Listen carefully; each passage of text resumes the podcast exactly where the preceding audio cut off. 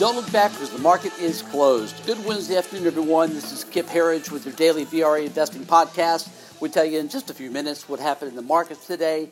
More importantly, we tell you what's going to happen going forward using the VRA investing system as our guide.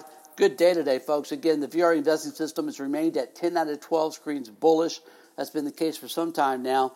Uh, when it's in that uh, that territory, 10 out of 12 screens bullish, there's just one thing to do aggressively buy the dips. Back up the truck, buy the dips. we saw a good move today that uh, we believe is leading us into what's going to be a pretty remarkable September.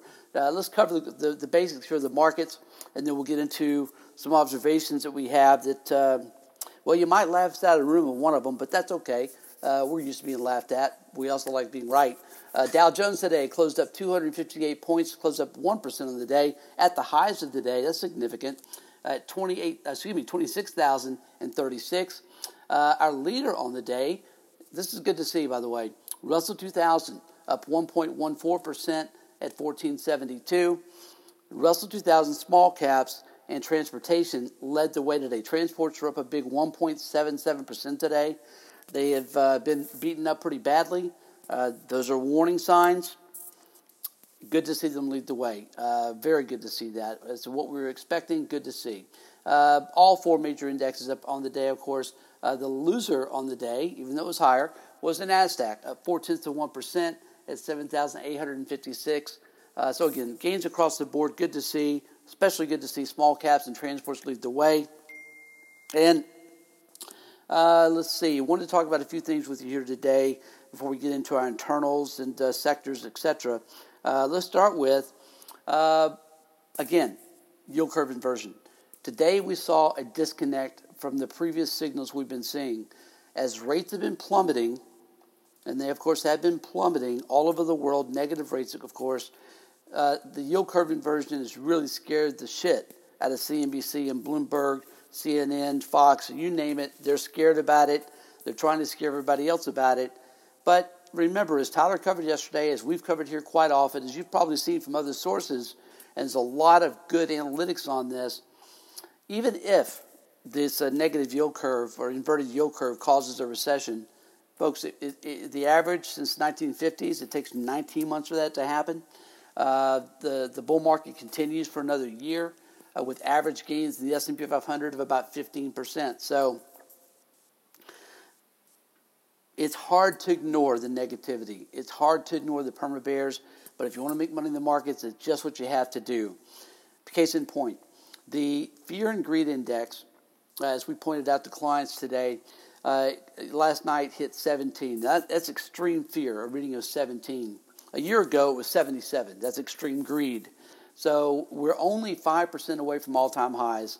And the extreme fear reading of 17 from the fear and greed index is just remarkable. Again, perma bears scaring the crap out of people. Now, this is not a reading of one. Uh, Fear and Greed Index hit one on uh, the uh, 1224 Christmas Eve massacre, but 17, well, that's a, that's a big buying opportunity. As Warren Buffett said, when everyone is greedy, we should be fearful. When everyone is fearful, we should be greedy. Everyone is fearful, it's time to be greedy. We see this also, as we've been pointing out to our clients, in the trucking tonnage.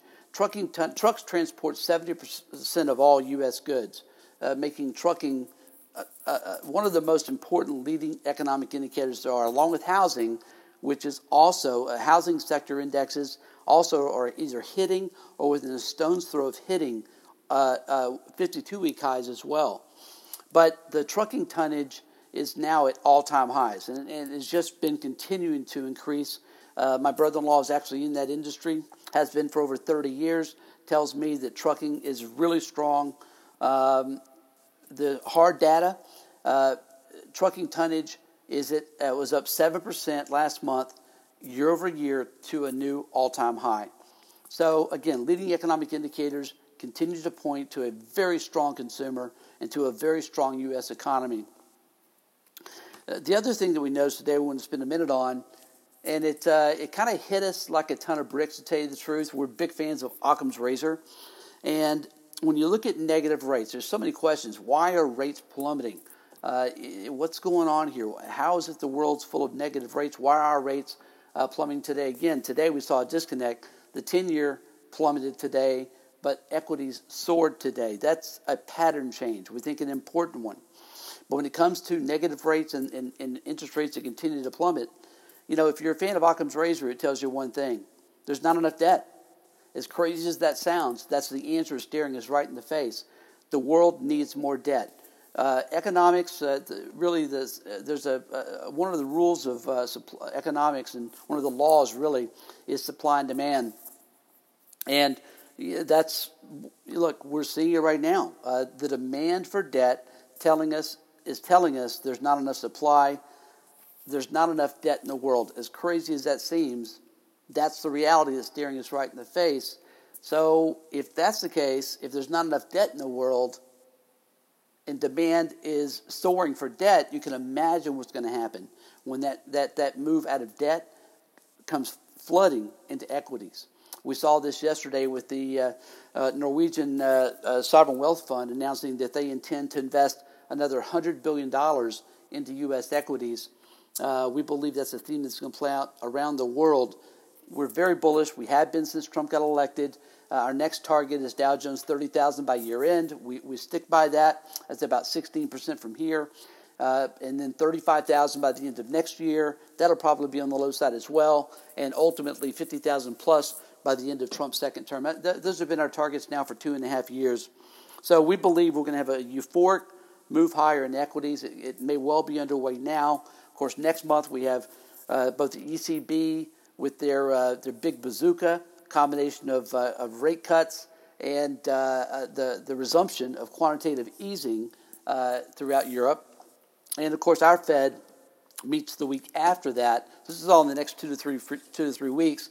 Our Fed meets the next week, and of course we're going to have a rate cut here as well, at least a quarter of a, of a point, likely going to be. I'm now beginning to believe this will be a half point cut uh, next month. So a lot of central bank action, forcing money off the sidelines, forcing money out of savings accounts, out of bank accounts, of course, out of those negative yields, doing their best to force money into equities, into real estate, into alternative assets.